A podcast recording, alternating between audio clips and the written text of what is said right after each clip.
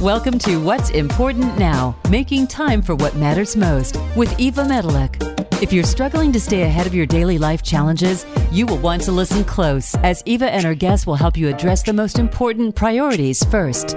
Now, here's your host, Eva Medilek. Hello, everyone. I'm Eva Medilek, and welcome to today's show. My guest today is Robin Keene.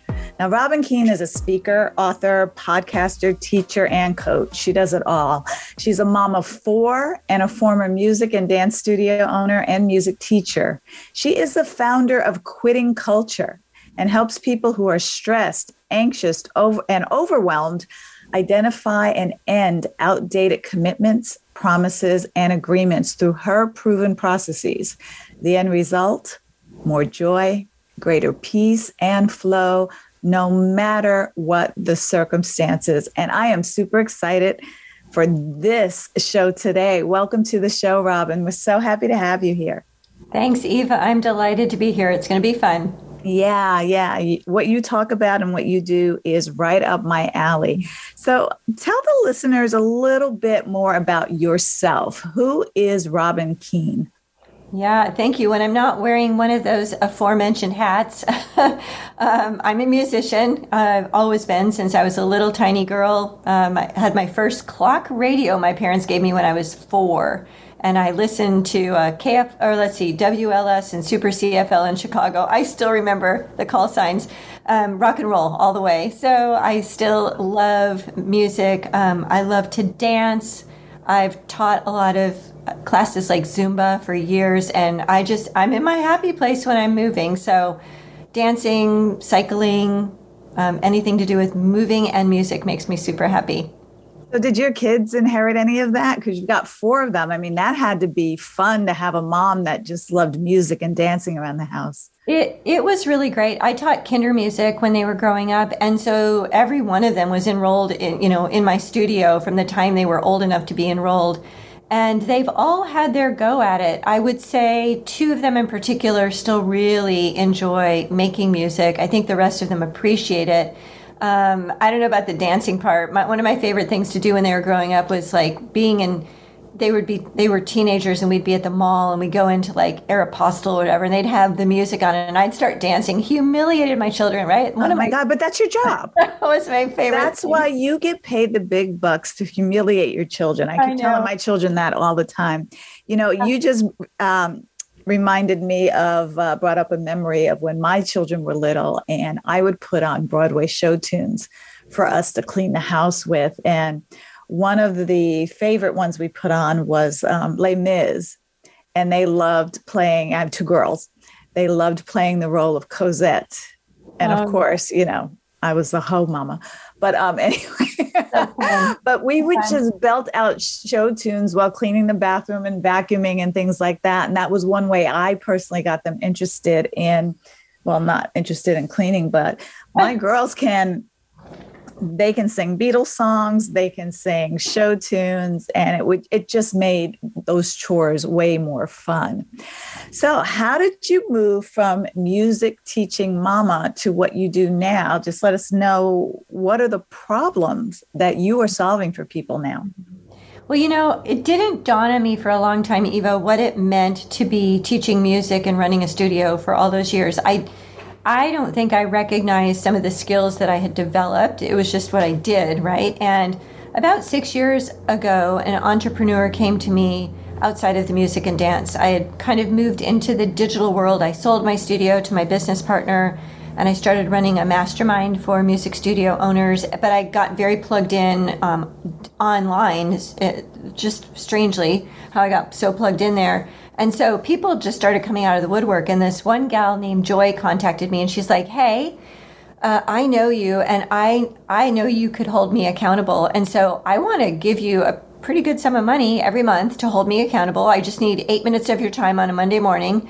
And I've got a goal. And if I don't meet that, I'm going to pay you more money. And I was like, um, Okay. Say what now? I, I, okay, I, that's really interesting. It, it, it was. And I didn't I didn't quite get it. Initially, I was like, well, she must just think I could do that because I have four kids. Well, it took me a few years to realize, no, what she really saw was that I've been teaching forever, for like at that point, twenty-five years. And that's exactly what you do when you teach music, is you've got students that come in and learn from you, and you give them something to do in the course of a week, and they get it done, and they come back a week later at the exact same time. And the first question is, hey, how did your week go? How did you do with your assignment? And they report in, and then you congratulate them on the great effort and the time they took and the progress they made, and you reframe anything that they didn't get to and give them their next assignment. That's exactly, exactly what I've been doing for now thirty years. And so when Joy asked me later on, I went, oh, I get it, right? She saw that. Um, and so what I what I have noticed, Eva, and I noticed it when I had my music and dance studio, it was quite a busy place. Um, you know, five hundred students enrolled most of the year. It was, it was quite active in a, in a small town. And so, but I got to watch these families grow up in my studio over since from like nineteen ninety-four was when I first started teaching until two thousand sixteen or seventeen actively in that business. So I watched these kids go from little tiny kids to grown-ups and then have their own kids, which is still kind of wild to me. But I definitely saw two different kinds of things happen in my studio. I would have students whose parents really understood what it took to get their student to achieve the goal. And then I, on the flip side, I watched hundreds of families just in and out like water, almost like run in and, you know, puddle here for a while, take a ballet class, take this, and then just go with the flow and flow on out into, you know, if we're talking water analogy, swimming or soccer or a million other things. And, and over time, I noticed the kids who stuck with it and got a result, and like they achieved a goal, they learned a skill, they mastered something. Those kids, by the time they were in junior high and high school, thought they could do anything. They believed it because they had mastered something and they had had a routine of and an experience, a, a consistent experience of some kind of achievement, as opposed to the other kids whose parents, God bless them, I, we just don't know when we're parents. We do our very best, but let their kids quit and start something else and quit and start something else. And I saw that those kids, by the time they were in junior high, those kids didn't think they could do anything. Oh, that's that's, kids, that's sad. You know, I hear you say that and it makes me feel sad, but I also, you know, can't help but think of all the things those parents probably had going on. Yes. You know, because part of what you talk about is quitting. So yeah. How did you transition from music teacher, then uh, a paid accountability person, if you would, yeah. for um, for Joy, mm-hmm. to being an expert at helping people, you know, be a part of quitting culture? Mm-hmm. And explain what that is a little bit too. Sure. Well, in two thousand sixteen, I decided that uh, one-on-one coaching wasn't sustainable because while I had my studio and my kids, I was being um, asked to coach lots of different people in the music and dance arena. And so I finally felt like I kept saying the same thing over and over to people. And I finally went, why don't I just run a mastermind? That's how I got so connected online, because I found a guy named Jay Facet, whose brand at the time was Mastermind to Millions. So I learned how to run masterminds.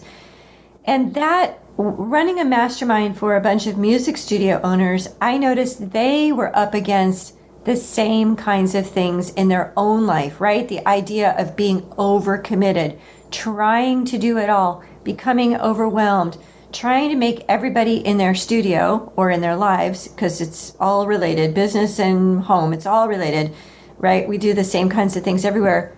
It people pleasing, overdoing, overcommitting, overwhelm, anxiety, um, just this crazy frenetic thing that was going on. And it was the combination of all of that and that really made it crystal clear to me from all of those experiences, we need to learn how to quit better. We need to learn how to focus on, to, to, to explain and know what matters to us. And then, then, and only then, I think we can really get focused in on doing those things that support what our goal actually is. But I think that that's not how most of us function, right? Initially, anyway. Maybe when we're younger, um, we're just so busy. Like you said, when you're a parent and you've got kids going in directions and you're going in directions, it's even hard to remember what you said you wanted. And so it's so easy. True story, true story. You yeah. know, it's just, you know, it's been a while since I had young ones, but yeah, it was managing their schedules, you know, trying to have a life yourself, uh, going to work. And, you know, I only had, I only had two. And I say that, you know, not that two is a, a little number, but I was on the phone yesterday with a woman with five, and I'm like, wow, you guys are superheroes. Anybody with more than two. But I just remember there's Girl Scouts, and then there's Girl Scout cookie sales, there's school, there's homework, there's the extracurricular activities. I think my kids were not really sportsmen, but they did tennis and they did, um, what is it, Little League softball. Yeah. They had the dance classes on Saturday, like all that was going on. And sometimes they were all in different directions. And, you know, it almost makes sense that some of these parents that you talked about earlier were kind of in and out, keeping their heads above water. So with your expertise in um, helping people not only be accountable, but get results mm-hmm. out of uh, what they are wanting to achieve in life, for the people that work with you, I always ask this question of my guests, who mm-hmm. are you absolutely for? Like, yes, I am your person to help you with this. Mm-hmm. Who are you absolutely not for? Like, yeah, no, uh, let me see if I can find someone else to help you. Yeah, I I am for people who are really committed to having a different experience than they're having right now. So they're having some experience and they're just at the end. They're they're just like, I am not gonna do this anymore. I'm not gonna be crazy, running in all directions. I don't want that. I don't choose that anymore. I I want to be more present with the people in my life. I want to be more focused on the things I believe are important to me and not be so distracted by so many things. And there are a lot of people like that, right? Who I'm not for are people who are like, oh, just let me sign up to be busier. I just want to be busier. Oh my God, talk about doing more things. We're always, I call it shiny object syndrome. We're looking for that that silver bullet or that magic bullet or that magic pill because everything sounds good. And this is going to be the one that that helps me get together. But I, I, I love that you really um, distinguish those who are committed to having some kind of different experience, a different result, because really, what is the definition of insanity? Doing the same thing over and over again and expecting different results. And, you know, it's it's interesting how society and and coaches and self-help gurus and personal development people and business coaches and everybody has that, you know, more, get this program, buy this thing, take this webinar, you know, take this online course, and we're adding more and more to our plates. But honestly, how many of us, and I'll put myself in there, have thought that that was the next best thing, and then we buy the course or the program and we're not one hundred percent committed. Well, that's that program. spot on. That's spot on. And that's something I talk about all the time with my clients is ninety-nine percent committed is much harder than one hundred percent. Wow. You always have that wiggle room. If you're ninety-nine percent committed, you can be, you can, your mind can be changed, right? And then you're always a little bit on the fence about things. But when you are one hundred percent committed, that's like, I'm in no matter what. But just like you said, Eva, one hundred percent. I, I know so many entrepreneurs. I coach for some entrepreneurs. I coach their cohorts. And I just sometimes sit there and shake my head. I'm like, don't tell me you bought another course. Please don't tell me. Please don't tell me that that person this morning on that masterclass convinced you this was going to be the bullet, right? It's not. I promise you it's not the magic bullet. Robin, the struggle is real. I it caught is. myself this morning. I'm just going to confess to you. I did caught my, I was very close to clicking that button. And I was like, even no. Yeah. You are enough. You don't need another guru mm-hmm. giving you their method. And, you know, it, it's interesting because a lot of us think that we aren't enough, mm-hmm. you know, that someone else has. I mean, we can learn different things from different people all the time, but there's a level of um, confidence that we lack that causes us to keep adding more and more, as opposed to making a decision, being committed to making that the right decision and moving forward with the decision that you did make and being committed to making it successful, as opposed to, well, this is moving too slow. That's not moving fast enough. Let me try this one. Let me try this one. Let me try this one. And, ooh, that sounds better. It's like being at a buffet and everything sounds, you know, looks good. And then you put it all on your plate and there's no way you can consume it all. No. Well, I will say, I think, and I'm right there with you. I've been there. I've been there. I've done all of this same thing. So I'm not trying to make anybody feel bad about what they're doing, because I think we've all done it. Yeah. But actually, I believe it's intentionally designed this way. Um, the messages that we receive from others are, I have the answer, but you don't quite. And you really need somebody to give you the answer. And so let me be the one, because you don't have the answer, right? There's a crafting of the message that leaves us in a state of a fear of missing out. It's designed that way. I think FOMO is my middle name, and it's a constant, um, the constant heightened awareness where I, where I get to ask myself questions, and you know, I give my my clients the same questions to ask of themselves to let them know if this decision that you're about to make or say yes to, because we say yes way too often, mm-hmm. going mm-hmm. to move us closer to our vision, goals, and values, or be a distraction or a competing interest. And that's what we've got to look at when we talk about our time, energy, and effort. So, wow, Robin, you and I literally speak the same language, which is so cool, because I could talk about this stuff um, so easily, because having been there, done that, and helping people who are struggling with it mm-hmm. is, is both of our callings, it seems. So mm-hmm. why don't we take a short break? And when we come back, what I want to talk about is the reason why, and I think we touched on it a little bit, why most high achievers overcommit in the first place, and why it's so hard to back down from those many commitments. So stick with us, guys. We'll be right back after these short messages.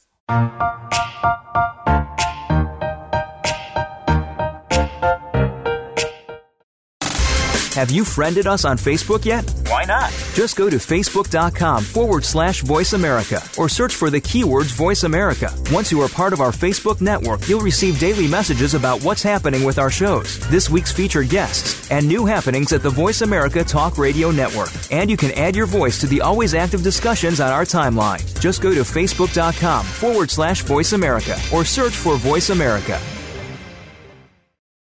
What's stopping you from having more money, time, energy, and fun? Learn how to break through where you stop so that you can have greater success, better health, and happier relationships. Take this free quiz to identify what's stopping your success and learn exactly what you can do about it. www.evamedilek.com slash quiz. Having higher levels of energy is something you choose and condition, not something you have. Exhaustion has been a challenge for over two years now.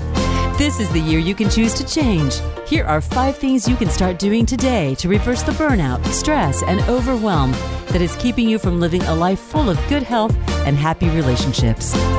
www.evamedilek.com slash reverse burnout.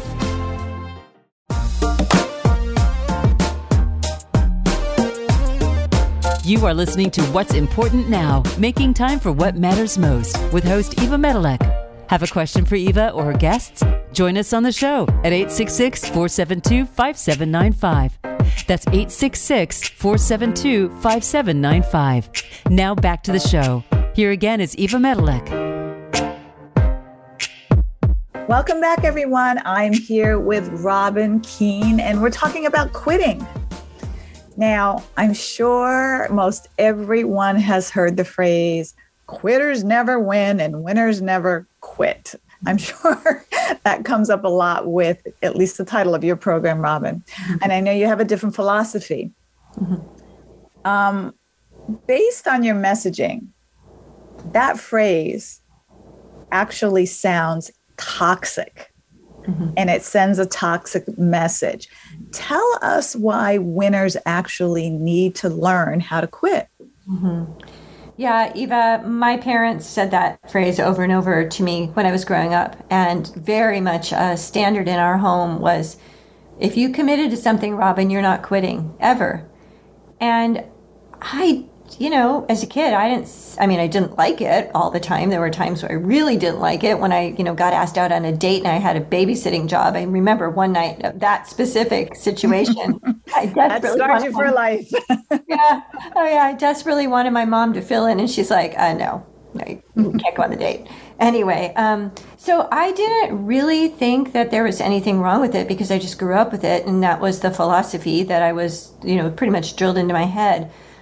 However, now that I'm older and I've raised my four kids and I look at all the things that I did, I did a lot of things. And, you know, I'm really grateful for things that I've outgrown, but at the time served me well. That served me well. I You know, I finished college in three years. I finished grad school in half the time. I was just like all over it because I just moved quickly through things I was committed to.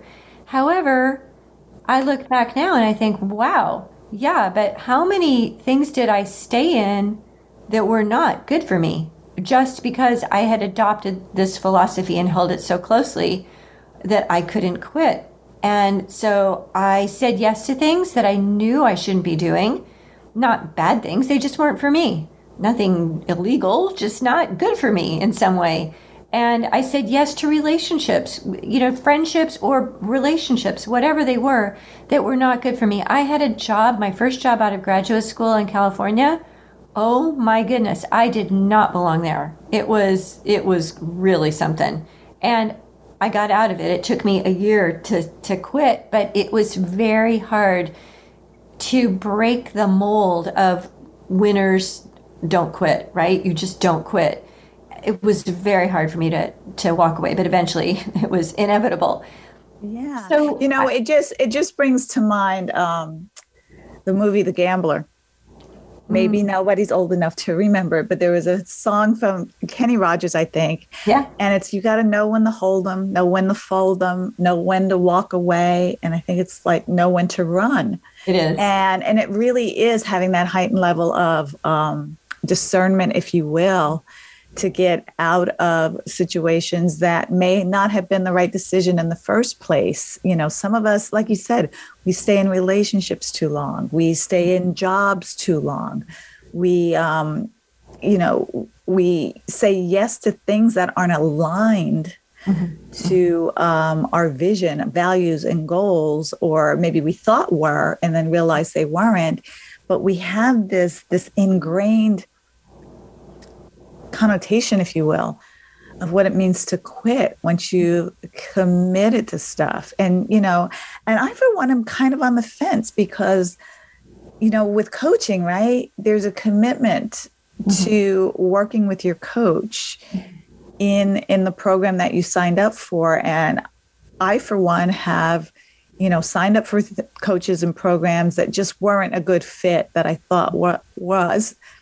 But because the contract required this commitment to be seen out through the end, you know, you make the best of it and you right. um, you make it work the best you can. And right. I, I actually hold my clients to that same standard because sure. a lot of times we quit because things may have gotten too difficult, not that it's not aligned or that it's not going to bring us the transformation that we need. So I want to hear your yeah. thoughts around this. That those are really great points. And you're right. Like there are times not to quit. So if I've committed to something, if I've committed to working with a coach and I've paid the money, um, for me to quit when I, so I guess there's part of that, Eva, I'm just thinking around this whole thing. There is, why did I commit to something in the first place? Was I of sound mind, right? When I committed, well, hopefully I was. Hopefully I had thought through, okay, what's this actually going to mean for me to be committed? Do I have the financial resources? Do I have the time and focus energy to put into this thing I committed to? And I think, unfortunately, just you were talking about even this morning, you know, thinking about clicking on something and buying a product or a service, and then you went, wait a minute, right? And I have asked myself, what were you thinking, Robin? You clearly thought it through, but that was kind of a crazy decision. And yet I committed to it. So there's some things like that where I feel like, okay, I committed, I, I paid something financially, I made a decision I thought was best. And now Larry Winget, who we both know from Speak Mastermind, he says, make your decision and then make it right. And I think that often that is true. And the other piece that fits in here, Eva, is what I've always said to my piano students is never quit in a valley. You just don't quit in a valley. So what does that mean? Well, any long-term relationship has peaks, valleys, and plateaus. And they last for short, medium, and long times. And it's always changing. It's never static. It's always dynamic. So if we're talking about a piano student, and I learned this from the man who created the piano method I teach called Simply Music, and his name is Neil Moore. So this is not my original thought, but I learned this from him twenty years ago, and it's just, it's so true. So any long-term relationship, you're going to feel that. I don't care if it's learning to play an instrument, if it's parenting, if it's marriage, if it's a job, it doesn't matter. There, we go into it on, on a high, right? We're on a peak. The honeymoon phase, right? It yes. happens in every area of our life. This is going to be great. This is going to be fantastic. Whether it's the love of your life, whether it's a, a new car or something, a new toy that you bought or a new hobby you're going to try out. We, we, we start out really high on this honeymoon phase. And then we do. Reality sets in. And then it and then it changes. And it doesn't even have to be for a reason, Eva. It doesn't have to be like, I don't want to play that song, which is really a bad reason to quit taking piano, but I don't like that song. I've heard that a couple times from adults. I'm like, really? Okay. Um, or, you know, it doesn't have to be a big thing to put us into uh, onto a plateau or into a valley. It doesn't have to be anything. It can just be the way you woke up that day. But that day, when you're in that valley, what do you want to do? You want to stop doing that thing that you think is bringing you the upset or the disappointment or whatever. And I always coach my clients and my students, don't quit in a valley. Like, you're not allowed out right now. You can't go right now. You can go when you are solid and you are in a good place and you are happy and you are fine. Then if you want to have the quitting conversation with me, let's have it, but not right now. That's a really good point to make because, you know, you, I see this in uh, relationships a lot because part of my coaching, you know, inevitably relationships come into it. And, you know, we all have those times with our partners and our spouses where we're like, you know, like, wow, how much longer do I have to stay in this? And then there's times where things are great. But I love that concept, to never quit in the valley. I actually wrote that down mm. because, um, yeah. And it really is asking yourself the, these potent questions, like back to what you referenced before about me about to click on something. I actually leave it up in my browser and I walk away and I think about it and I ask myself questions and I, and I look at the dates. Is it something that'll fit easily into my schedule and not pull time away from things I'm already committed to that are important to me, that serve in moving forward my vision, values, goals, and priorities? Or is it going to be a distraction? Will it add value or will it pull away mm-hmm. my focus? But I leave it up there and I do the same thing in other areas of my life. If it's, um, you know, a dress or something that I have to have or a sale, you know, Google, Google read your mind and these sales will pop up. Like, do I really need another pair of shoes when I'm just sitting behind my desk on Zoom all day? But I really want it. All right, let me leave it up there. Think about it. If I can't get it out of my head, I usually will go with it. But if like, oh, why is this browser open and I've forgotten about it? I'm like, okay, doesn't happen. So we've got to find kind of what works for us so that we have a discernment as to, is this decision going to add value uh, or is it going to take away value from something that I've already committed to? Absolutely. And, you know, I, th- I think that's really interesting how you will leave it there while you're pondering it. I'll tell you something funny. Um, back in the day, before we had cell phones, and we would just get, you know, calls on our home phone. And we finally got caller I D because my husband was like, if you say yes to one more fireman, I'm, you know, I'm, you're going to be in so much trouble. And so I, I know I am, I am really um, vulnerable when it comes to, I can be talked into things pretty easily. I'm not, I don't think I'm like that, but I, I can be compelled with by a good reason to do something. So it's not just willy-nilly, but it's like, well, don't you want to contribute to the fireman, you know, fund for so-and-so? And I'm like, oh, I know so-and-so. Yes. What's wrong? Yes, I will. Right. So it, it just takes a little bit of the heartstrings and the convincing, and I'm in. So we got caller I D. That was the reason we got it. So so I stopped funny. answering solicitors. Right. I'd be like, oh, it's so a solicitor. Funny. Yeah. So, so I, why, why do you think though that, you know, well, I'll, I'll speak to what I know, like high achievers were notoriously burnt out, mm-hmm. maybe unfulfilled, overwhelmed, stress, exhaustion. And for us, psychologically, quitting feels like a failure to mm-hmm. a high achiever. Mm-hmm. And so there's the psychology of quitting, but there's also the psychology of overcommitting. Like, why are we overcommitting in the first place? What's wrong with us? Well, I have a I have an interesting question, and I'm I'm curious what you think about this, but I don't see the overcommitting in men as much as I see it in women. I would tend to agree with that. Okay. Okay. And and and here's why I agree with it. Um, we definitely have a, a root feeling in a, in us as women, or, or people who identify as women, as not being enough. Mm-hmm. So we need to keep adding more. And more and more. And men psychologically don't have that being planted in, in them from an early age. Right. And I and I and I also think that it's um, a gift in some ways of just the difference between men and women, meaning that uh, I've studied a lot of Alison Armstrong's work. And if you don't know who she is, she's remarkable. But she talks about the difference between men and women. And one of the ways she talks about them is that men know who they are from the time they are little. And women do not. We are adaptable, flexible, creative. We have a whole different way of being so that we can accommodate whatever is going on around us. We're much more chameleon-like than a man, who a man is very single-focused. And I think that's um, both really quite remarkable, and I think it's a gift that we have that flexibility and that adaptability. But I also believe the chameleon part is I can be anything you want me to be. Mm-hmm.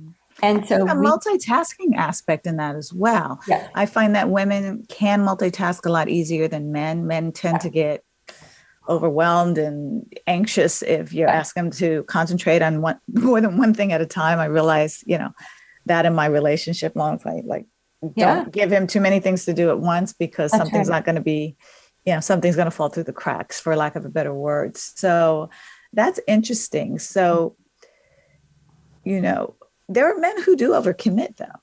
There are. I, I agree there are. But in, in my experience, for the most part, it's the women who overcommit, because we, I agree with you, Eva, that we, we have some sense of we are not yet enough and we need to be more. And so if we just say yes, then we will have done something towards being enough, right? Like, I could take this on because that'll that'll take care of this person. I want to take care of that person. I want to be enough for that person. I want to be enough for my kids. I want to be enough for the, the person down the hall in my office who needs me to do something. And there's, I, I would tend now, looking back, I think there's a little martyr in that. And mm-hmm. I, I definitely identify and with Superwoman. Yeah, murder and Superwoman. Yeah, and I think there's some ego involved in all of that. Not that any of it's wrong. I just think it's multi-complex. It's not like it's just these two things. I think it's yeah. a lot of reasons that we overcommit. There's a book called The Th- The Secret Thoughts of Successful Women by Valerie Young. Mm-hmm. Uh, that book speaks a lot into why men and women are different when it comes to climbing the ladder of success, if you will, mm-hmm. and, you know, things that won't bother men, that they won't worry about, you know, women will keep at it, at it, adding, adding more, adding more, adding more. Mm-hmm. And that's a, that's a great book to read, talking about this, you know, because, you know, everything feels important to a high achiever. It does. And it's really important for us to get clear, to get really clear on what is and isn't, what's important now. That's why I titled the show that, What's Important Now, and really getting clear on what our priorities are, so it makes it easier for us mm-hmm. to quit some of the things that don't support really what's important to us and what makes our hearts sing. So it's a good time to take a little break now. Um, so when, let's talk about, when we come back, how we can learn to say no. And speaking of women, the guilt that we feel when using the word no, because mm-hmm. that weighs heavily on women for sure. I'm not sure how much for men. I doubt it as much, because my husband says no to me all the time and doesn't think twice about it. But stick with us, guys. We'll be right back.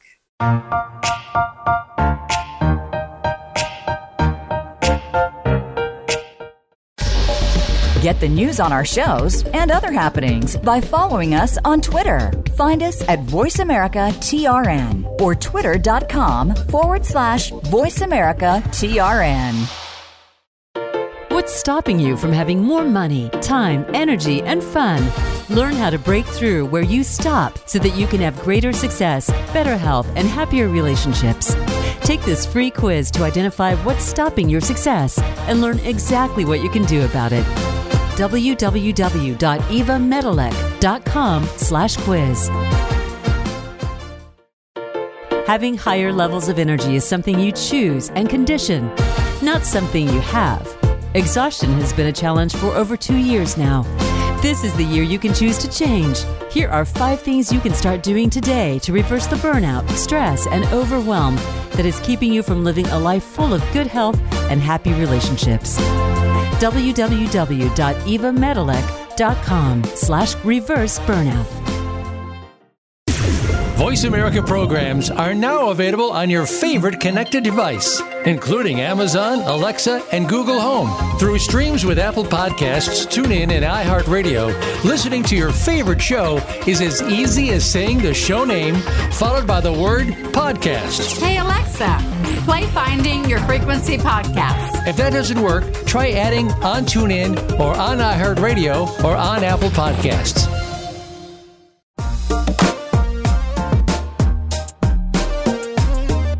You are listening to What's Important Now, making time for what matters most with host Eva Medilek. Have a question for Eva or her guests? Join us on the show at eight six six, four seven two, five seven nine five. That's eight six six, four seven two, five seven nine five. Now back to the show. Here again is Eva Medilek. Okay, we're back with Robin Keene, the maestro of the quitting culture herself. All right. So, Robin, before we went to break, we talked about um, why it's hard to say no, why it's hard to quit, and especially for women, the guilt that we feel a bit. So ending or quitting, if you will, and the act of saying no can leave us feeling incredibly guilty. So how do we say no? How do we quit? How do we end things without feeling like crap? Like, how do we let ourselves the, off the hook, if you will? Yeah, thank you, Eva. That's a really important distinction for me. Letting myself off the hook is one thing I need to learn how to do. And the other thing is, how do I accountably and intentionally quit with other people? And I have found by learning how to do those things, the guilt is not as acute as it is otherwise. So just talking about letting yourself off the hook, what I'm really saying is we commit to things internally ourselves, right? Like it might be a health goal that we have, or it might be a, I don't know, it could be anything that we say, I'm going to do that. Maybe I'm going to get back to painting, or there's something I say I want to do for myself. But as time goes on, I realize I'm not doing it. And so I can either be mad at myself and make myself feel worse by guilting myself for not doing the thing I said I was going to do, or I can simply tell myself the truth about it and let myself off the hook. So I'll give you a quick example. Calgary, March twelfth, twenty twenty, my daughter and I had just landed there to go to a personal development course. She was a sophomore in high school. No, she was a senior in high school, and I was um, on the team for the course. She was participating. We land, and I get an urgent text message, don't get on the plane. We've just gone into lockdown in Calgary. And I, we just put our feet on the ground. And I was like, oh, what? Like, we just landed. And nobody was at the hotel. And I had to try to figure out how to get home. That night, Ava and I went out and just went to a mall. And we went shopping. And we bought a bunch of junk food. Well, I hadn't eaten sugar in eight months. And I was not eating sugar.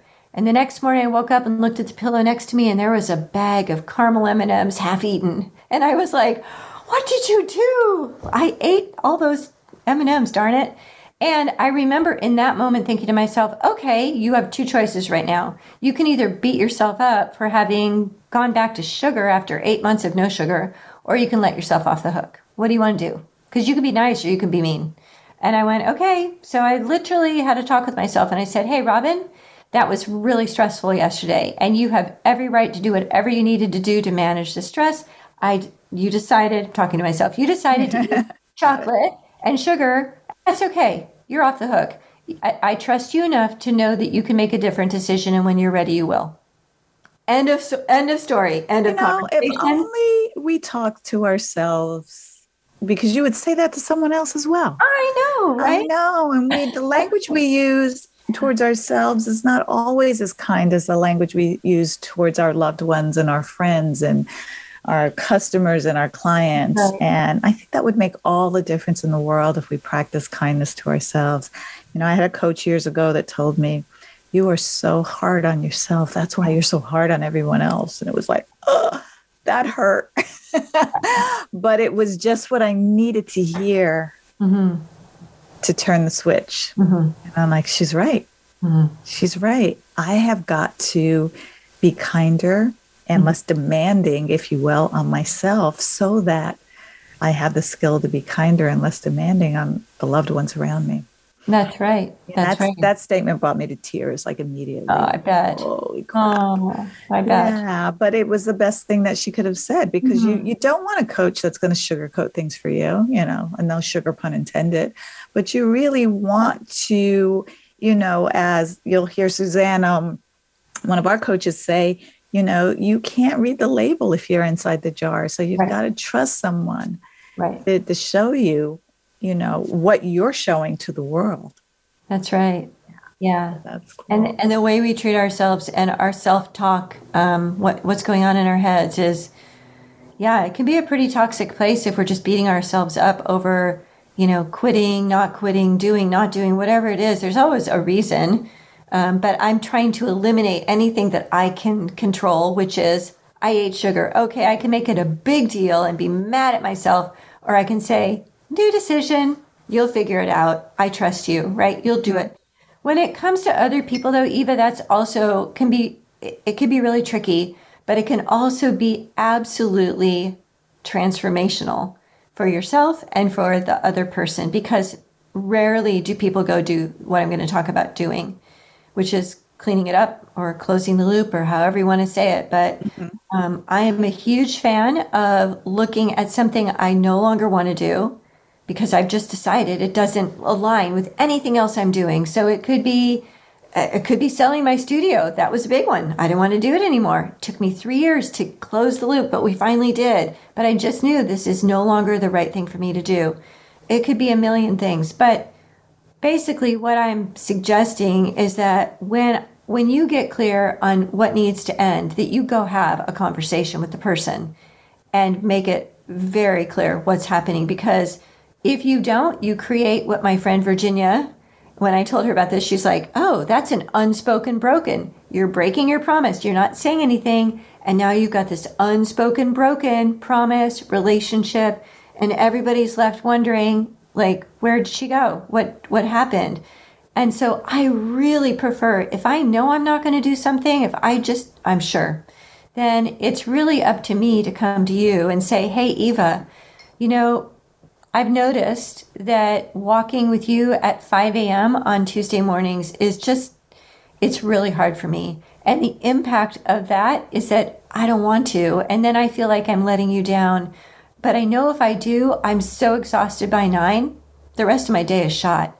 And so what's that like for you to hear that, right? Just what what's that like for you? You might tell me, you might not. You might be like, oh, I had no idea. Or you might be like, yeah, I kind of figured. Doesn't matter what they say. But then you can say, well, you know, I'd like to renegotiate with you. I'd like to come up with a different kind of agreement. Either we don't do it at all, or perhaps we could move it to a, a, a weekend, or perhaps we could do it one evening.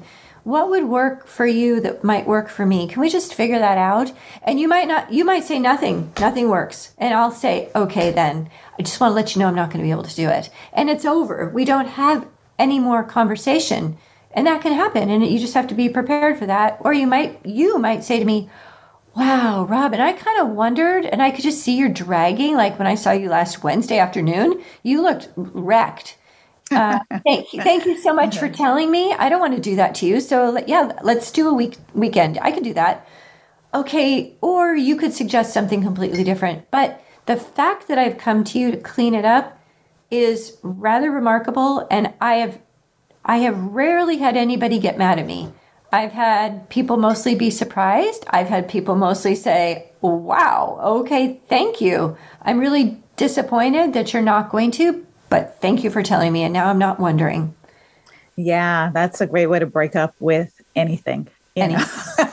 When you think about romantic breakups and, and other things, is to really not have that unspoken broken, but to be clear. And it, it's really being clear on the boundaries that you need to be successful in your life. That that's the vision yeah. that I had when you see it. Like, this is not creating a win for me in my day.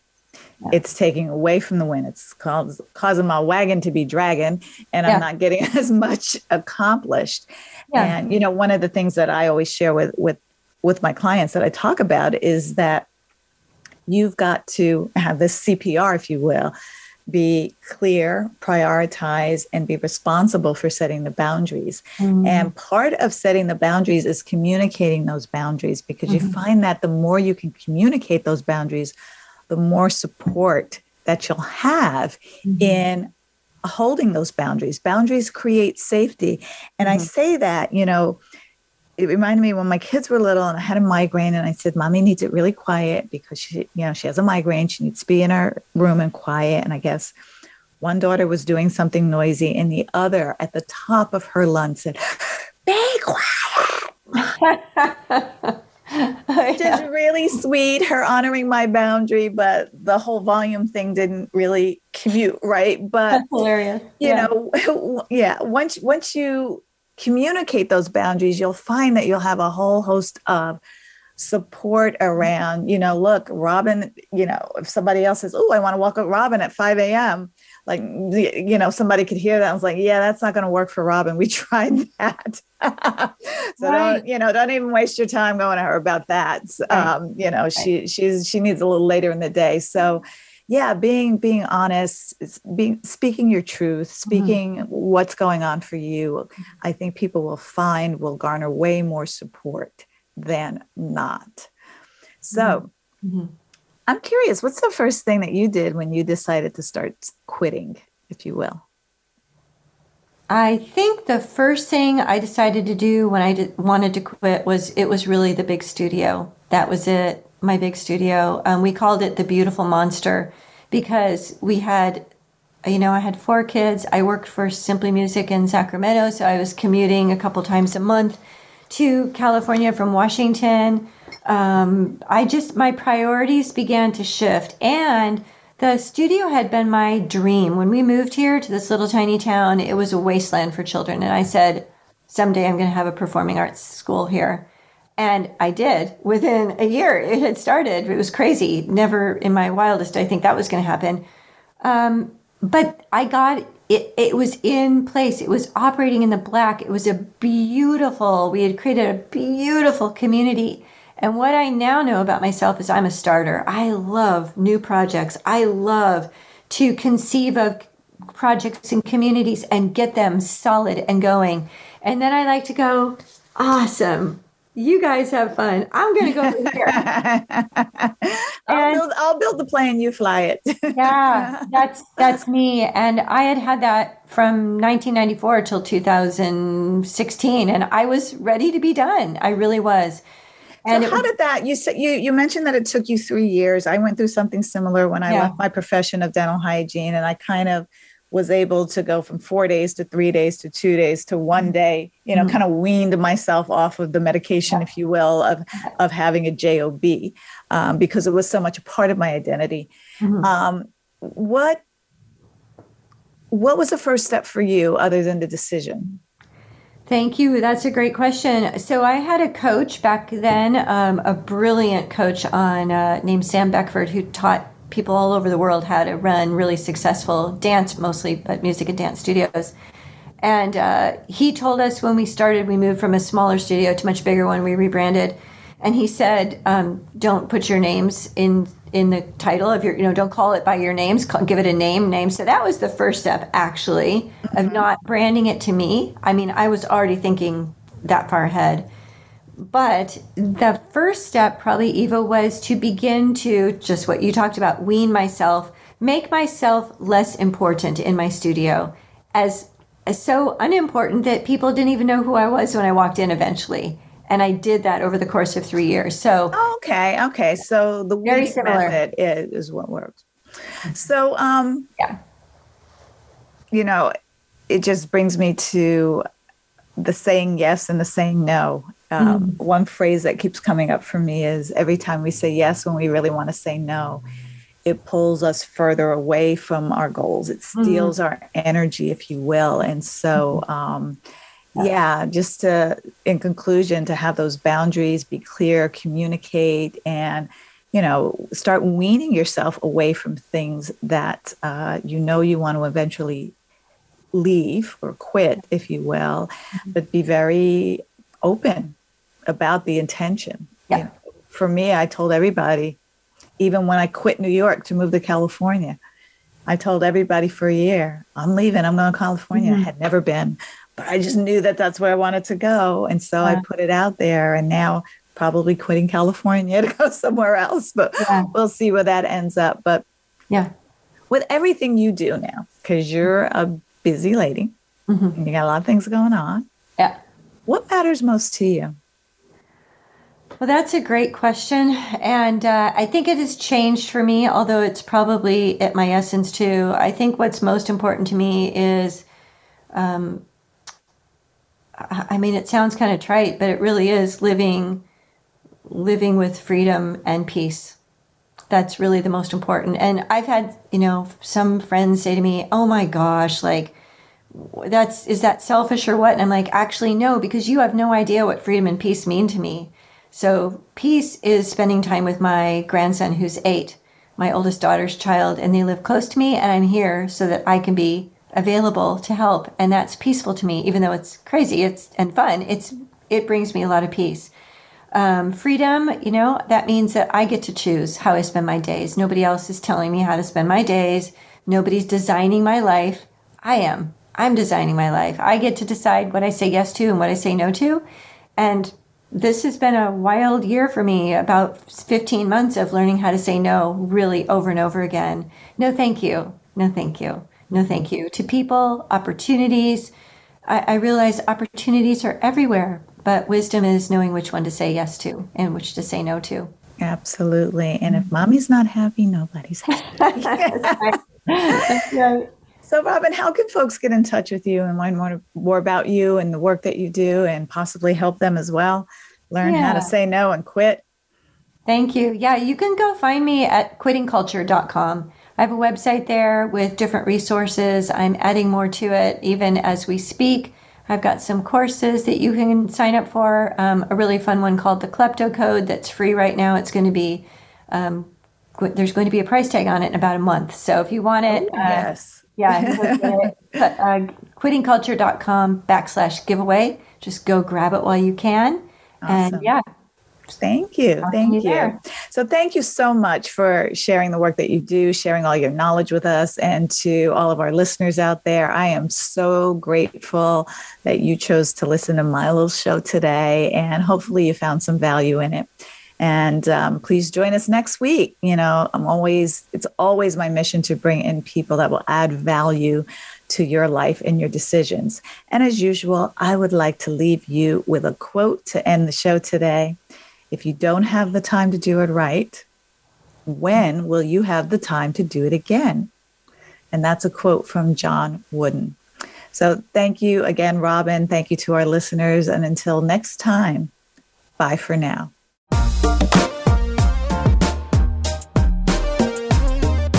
Thanks for listening to What's Important Now, Making Time for What Matters Most with Eva Medilek. We hope we've been able to inspire you with today's show to take control of your own life and focus on the win. What's important now? Until we talk again, have a beautiful week.